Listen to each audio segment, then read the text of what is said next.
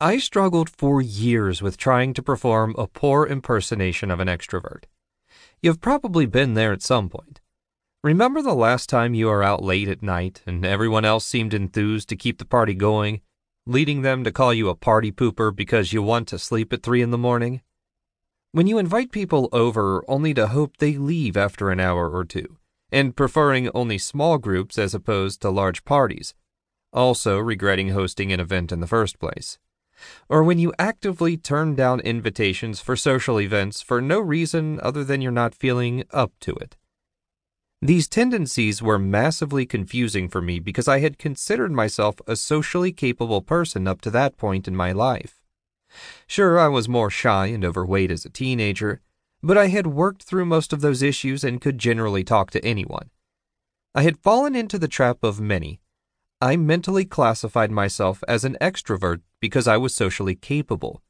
I hadn't stopped to think twice about whether that was how I wanted to be. Most societies, in the West anyway, have a certain extrovert ideal, so I thought everything was working out great for me. It's like someone who is seven feet tall and good at basketball, realizing that they don't really want to play professional basketball and who instead prefers to study accounting. Naturally, that makes you question if wanting to spend time by yourself and not be that extrovert ideal makes you an unsuccessful deviant. But it wasn't just me as an outlier. It turned out that a few of my friends were also like this and felt exactly how I felt about endless social obligations. Upon asking them, it turned out that a few more of their friends were just like me. What we were missing about being labeled an introvert or extrovert was an understanding of the fundamental concept of the social battery and how it normalized us.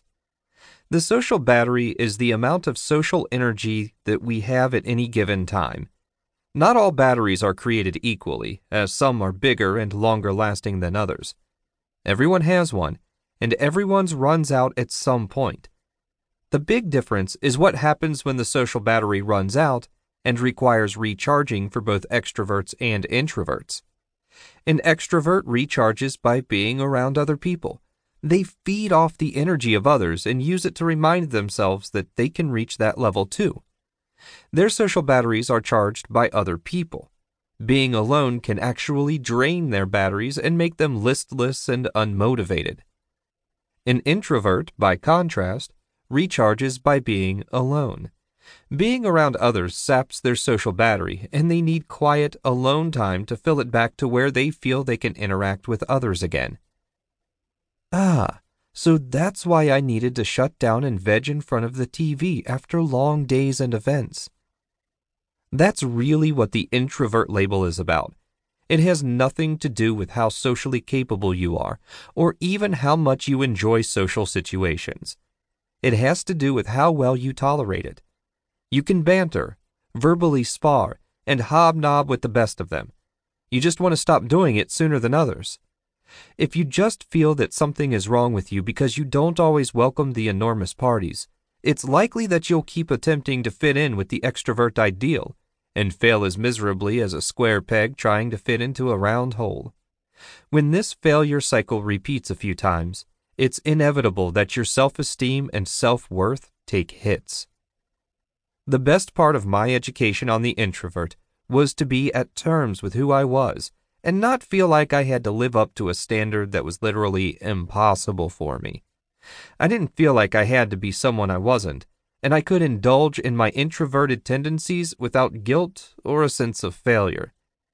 If you are left handed and all the tools in the world are right handed, it is natural to feel like there is something wrong with you.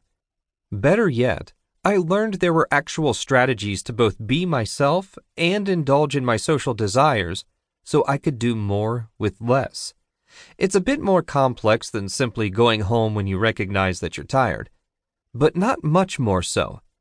I could shine brighter and for longer while not disturbing my introvert tendencies. Hence the title Introvert Survival Tactics. When I tell people I identify as an introvert now, people are always shocked by it. Really, it's just a combination of understanding how I tick and designing my life around it that lets me live to my potential.